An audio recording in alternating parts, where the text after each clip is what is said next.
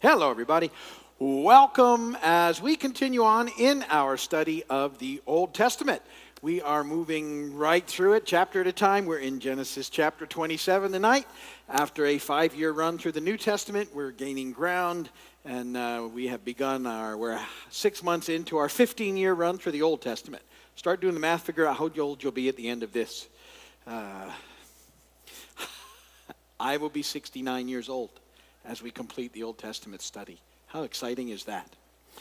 Unless Jesus comes back, which we will certainly give way to.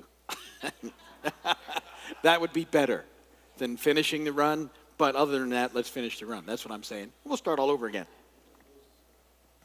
I think I can, 20 years, I think I could do it again. Well, that's pushing it. Wow, almost 90. Yeah, okay.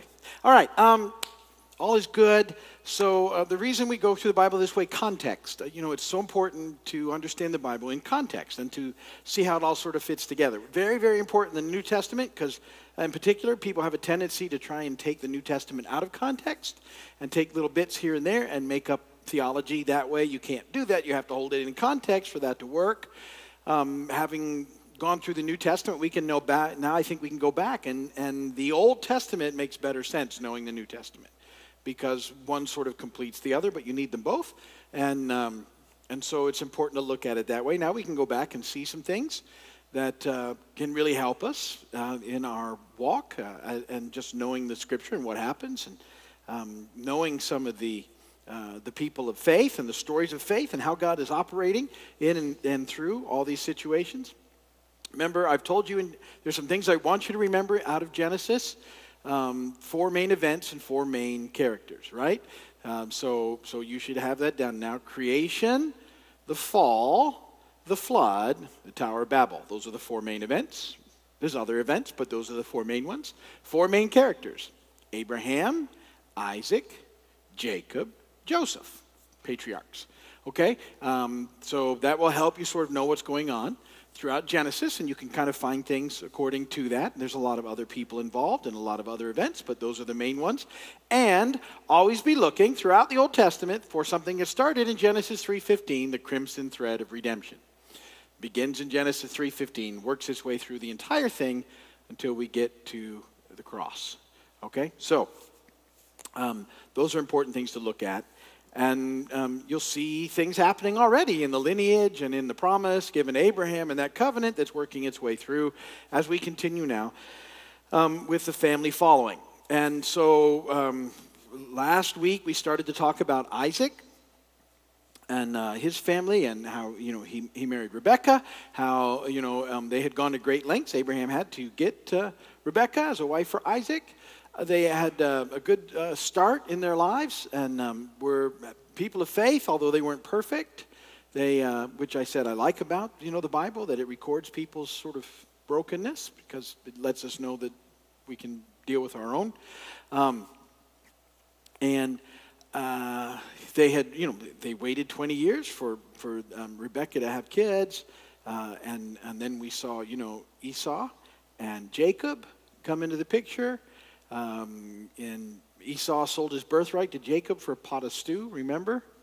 Because he was he said he was starving to death, but it just really was sort of uh, he didn't care about his birthright that much. Well, that now is going to start making a difference in um, this chapter because Isaac and his family um, sort of self destruct. Um, and, and um, the family was quite dysfunctional, let's put it that way. Uh, and you're going to see some of that, and there's some things I want to talk about. And I sort of want to set up the, um, the story before I read Genesis 27 with you. But um, what happens is each member of the family substitutes scheming for believing so they could have their own way. And, and you will see how this just causes great havoc um, for the entire family and for what happens with them. But um, each one had an issue and contributed to the general fallout of the entire family. So um, let's start with Isaac. Um, he had a good beginning, but his ending is, is not the greatest. And unfortunately, in the scripture, we see this happen for, to other people as well um, that start well and don't end well. Uh, uh, you know, we've already seen that happen in, in Lot. You, you, uh, you'll, you, you remember guys like um, Gideon and Samson and King Saul, King Solomon. Um, all of these guys start well, but don't end well. And you can add Isaac, unfortunately, to that list. Um, he, he, if anybody was ever sort of blessed in the beginning of their life, it was Isaac, and yet he, he ends sort of not moving the way that he um, could have. So, um, for example, what we're going to read about here in just a moment is that um, Isaac was pretty confident that he was nearing the end of his life. And so, um, what he decided, the most important thing that he was going to do was he wants to get a good meal uh, from his favorite son and cook, apparently, Esau. Uh, and, uh, and, you know, sort of contrast that to Abraham. As Abraham was getting ready to go to be with the Lord, what Abraham's biggest concern was, was getting a wife for Isaac. You can see Abraham was, Abraham was concerned about the promises that were happening, and Isaac not so much. Um, his, his main concern was, you know, he, he wanted some, uh, some of Esau's game that Esau hunted and cooked.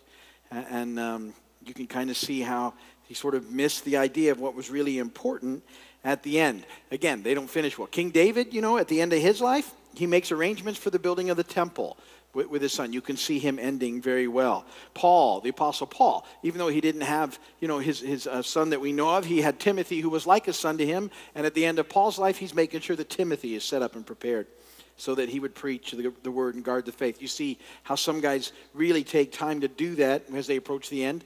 And then Isaac was like more concerned about uh, getting a meal.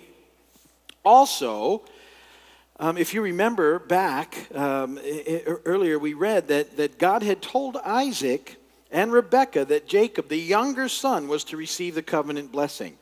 And yet, what we see here is Isaac apparently doesn't care that that was God's wish. He says he's going to give the blessing to Esau instead of Jacob, even though God had said it was going to Jacob.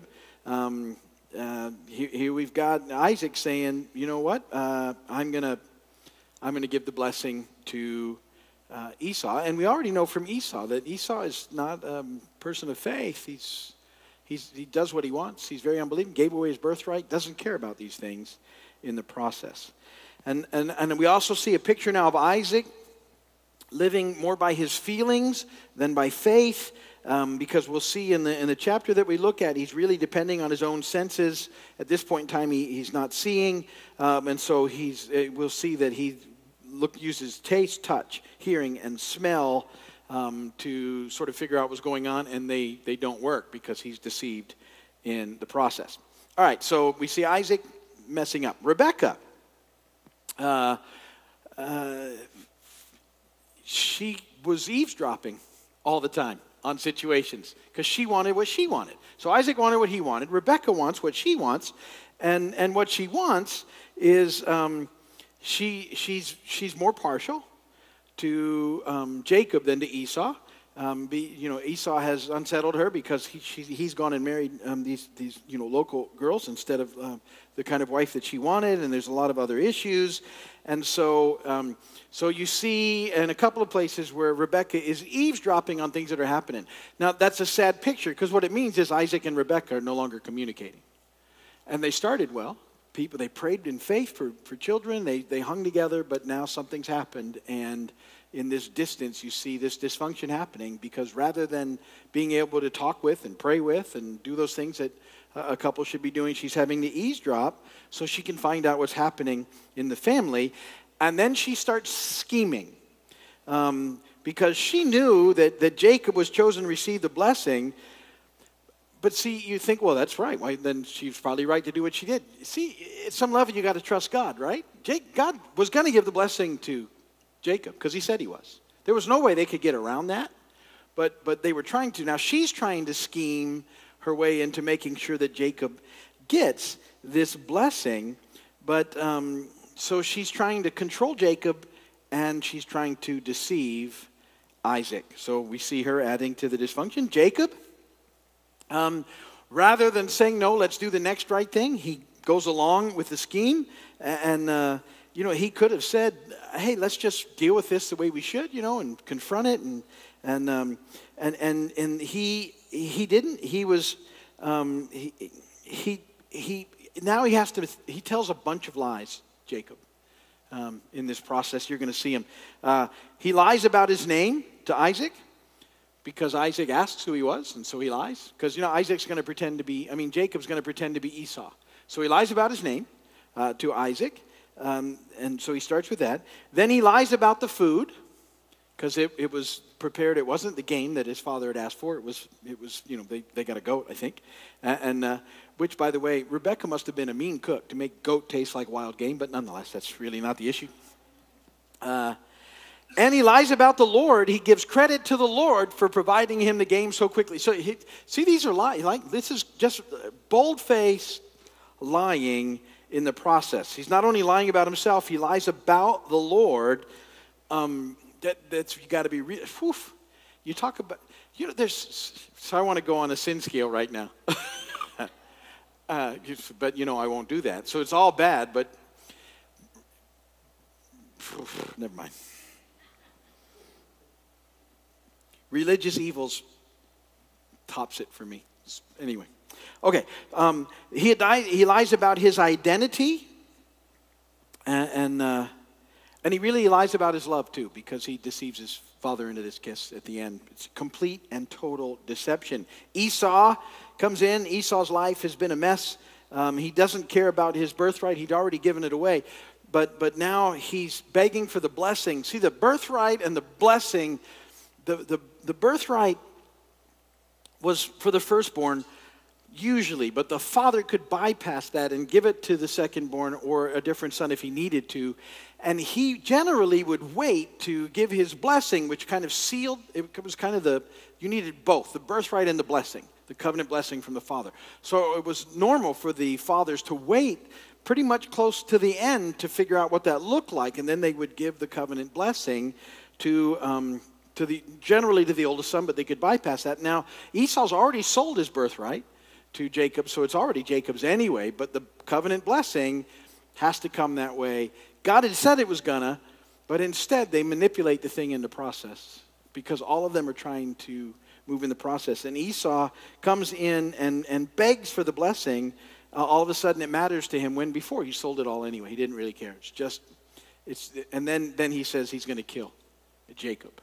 And that sort of sets it off. Okay, so now you've got all the players and, uh, and you see their lives in a trap. As I read them, that'll make sense. There's quite a few verses in this chapter, 46. They did not all print on your notes because just, they would have to be in a font so small that none of you could see them. So as it rolls off the page, this should be up overhead, or you can pick up a Bible and follow along in that, however you want to do it. I'm going to read Genesis 27, beginning in verse 1. Here we go. When Isaac was old, and his eyes were so weak that he could no longer see, he called for Esau, his older son, and said to him, My son, here I am, he answered. Isaac said, I am now an old man and don't know the day of my death. Now then, get your weapons, your quiver and bow, and go out to the open country to hunt some wild game for me. Prepare me the kind of tasty food I like, and bring it to me to eat so that I may give you my blessing before I die. Now Rebekah was listening as Isaac spoke to his son Esau. When Esau left for the open country to hunt game and bring it back, Rebekah said to her son Jacob, Look, I overheard your father say to your brother Esau, Bring me some game and prepare me some tasty food to eat, so that I give you my blessing in the presence of the Lord before I die. Now, my son, listen carefully and do what I tell you. Go out to the flock and bring me two choice young goats, so I can prepare some tasty food for your father, just the way he likes it. Then take it to your father to eat, so that he may give you his blessing before he dies. Jacob said to Rebekah, his mother, But my brother Esau is a hairy man, and I am a man with smooth skin. What if my father touches me? I would appear to be tricking uh, him and would bring down a curse on myself rather than a blessing. And his mother said to him, My son, let the curse fall on me. Just do what I say. Go and get them for me. So he went and uh, got them and brought them to his mother, and she prepared some tasty food just the way his father liked it. Then Rebekah took the best clothes of Esau, her older son, which she had in the house, and put them on her younger son Jacob. She also covered his hands and the smooth part of his neck with the goat skins.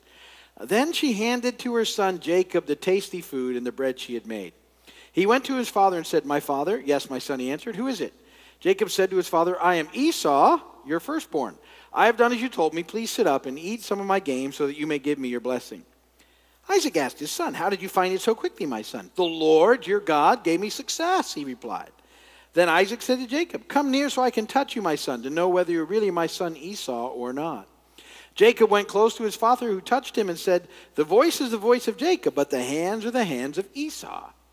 He did not recognize him, for his hands were hairy, like those of his brother Esau, so he blessed him. I just always kind of chuckle with that, because Esau must have been a pretty hairy dude. if you could confuse him with goat skin. Yeah, yeah. I'm just, it makes me, ch- I'm sorry. If you see me chuckling, I needed to confess that that's what I'm thinking. That is a hairy dude. Then he said, My son, bring me some of your game to eat so that I may give you my blessing.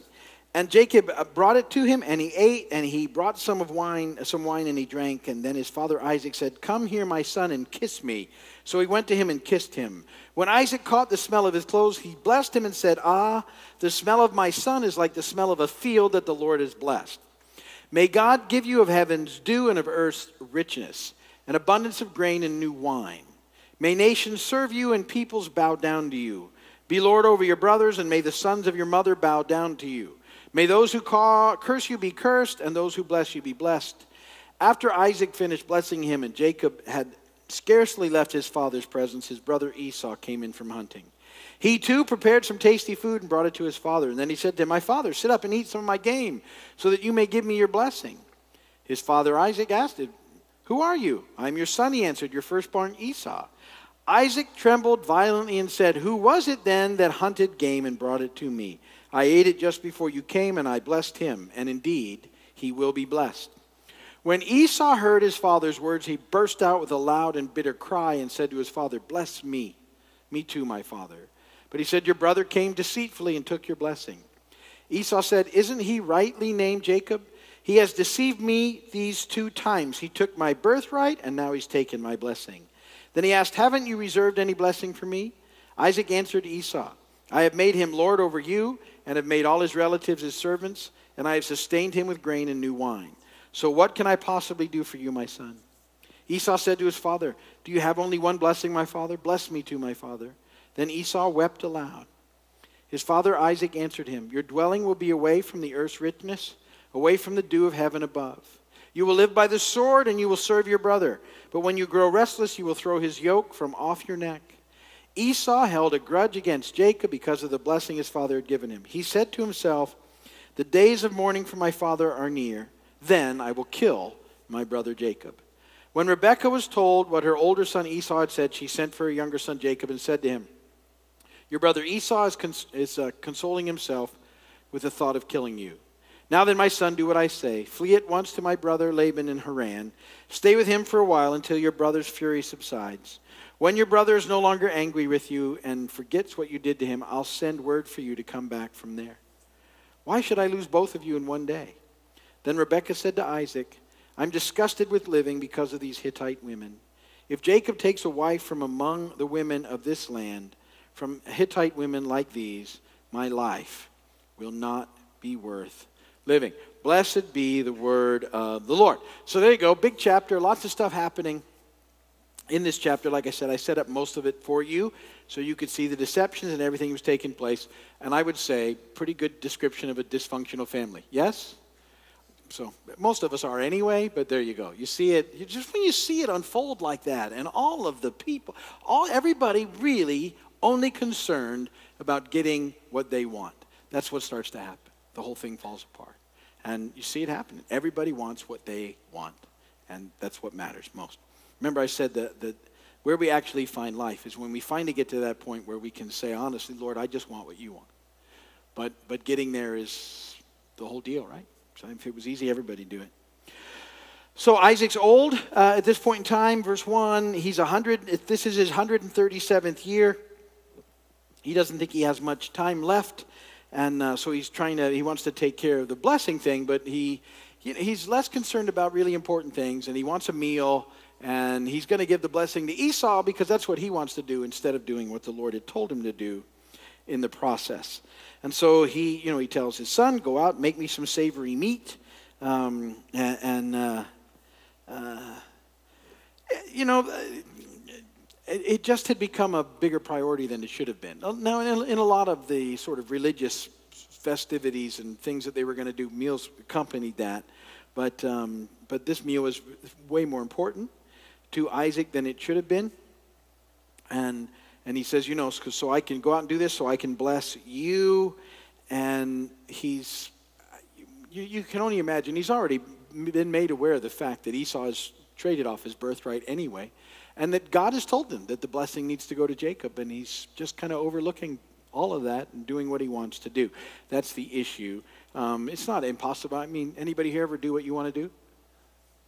That's sin, and we've all got that. Okay. So, verse 5 ish and following, Rebecca learns that Isaac is preparing to bless Esau. So she devises this plan um, pretty quickly to, to trick him uh, into the process. I always think that, you know, none of these plans are like, I mean, you think about well, you know, Esau had to go out and hunt something first. That's a pretty big deal. I mean, it's not like you just step outside and boom, you know, you got to go hunt. Um, in the same manner, um, Jacob has to go grab a couple of goats, kill them, butcher them, get them to Rebecca, who's got to cook them.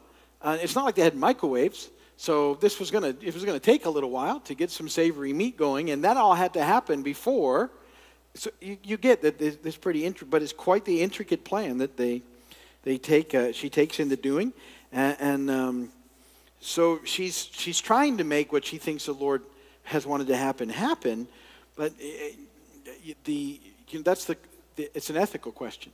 Does the end justify the means? And uh, there you go. It, the thing is, she could have trusted. She didn't she figured she better do it. And that's where we all get in trouble. Well, God, you, this is what you want, so I've got to make it happen. Fascinating, he can do stuff if, if we don't take matters into our own hands. He's still God. So, uh, the, the issue is if, if you got to start compromising doing what's wrong to get what you make happen, what you think is right, you, it's an issue. So, um, and really, verses 11 and 12, how we react to sort of moral dilemmas, it's very eye opening to things in our own character. And again, none of us are perfect. So I, I think you have to take those things and go, um, what does that mean? Because, like, you see, Jacob, his big thing was he was less worried about doing what was right, he was more worried about getting caught. And I think a lot of people get stuck there. They're, they're more worried about getting caught than they are about doing what's right. And, and so, so the fear is, is, is it's often less about not doing the right thing. It's about getting caught not doing the right thing. And, and you know, if, if you're only worried about getting, here's the deal. If you're about to do something and you're worried about getting caught, don't do that. If that even flashes in your mind, the whole getting caught, that's a big sign that what you're doing, you know it's not right. And, and so you need to stop at that point and then look at your, you know, how are you justifying what you're about to do? Because that's what you're doing. I'm not saying we won't do that. We've all done it. But we, let's, you know, what we hopefully learn is, okay, that might be easier right at the moment, but if I get caught, you know, and then you start winning. And so if you even have to think of if I get caught, it's, it's not worth doing. At that point, you should go, I shouldn't do it and then you should hopefully follow up on that. But, those are things, and that's all we're seeing here. That's why I love the Bible. It's just filled with these things that are happening in our lives and give us this insight into what's happening. And we can see how often we justify, you know, and even make it sound like God to get what we want. And, and uh, so, anyway, that, that, that, that fear of getting caught is really a warning to do what's right. And uh, uh, verse 24, I'm down there. Jacob gets the blessing he wanted, but the deception costs him dearly. So there's consequences to deceit, always. So here's, here's, here's a few of them. Um, he never gets to see his mother again. His brother wants to kill him. Uh, he's going to be deceived by his uncle, who he runs to. His family becomes torn by strife. Esau actually becomes the founder of an enemy nation. And, and he faced exile from his family for years because of that. And, and the thing is, because God had said he was going to receive it anyway, he would have received it even without all. I believe that fully. He, no matter, God would have made a way, and this wasn't the best way, God would have made a way. There was a way that this was going to work out um, in his timing, and, and they just didn't wait for it. So, uh, you, you, know, the blessing, why couldn't he just give another blessing? The, a person's word was binding, and, and um, I, Isaac's blessing was irre, irre, irrevocable. Once it was given, it was given. He couldn't give another one, that's the way it was. And. Uh, and so he, he made sure he, he did this blessing. And as I explained that, you know, th- this would happen at the end of his life. A lot of fathers wait till the end to see who, who was, you know, shaping up to receive it properly. And, uh, uh, and it went along with the birthright, but that you needed the birthright and the blessing for it all to be binding. And so um, it was all heading towards Jacob anyway. All right, that's the bulk of it. Lots of stuff in that chapter, but that gets most of it in there. If you're watching my video, thanks for doing that. We appreciate you, and uh, we hope to see you next time.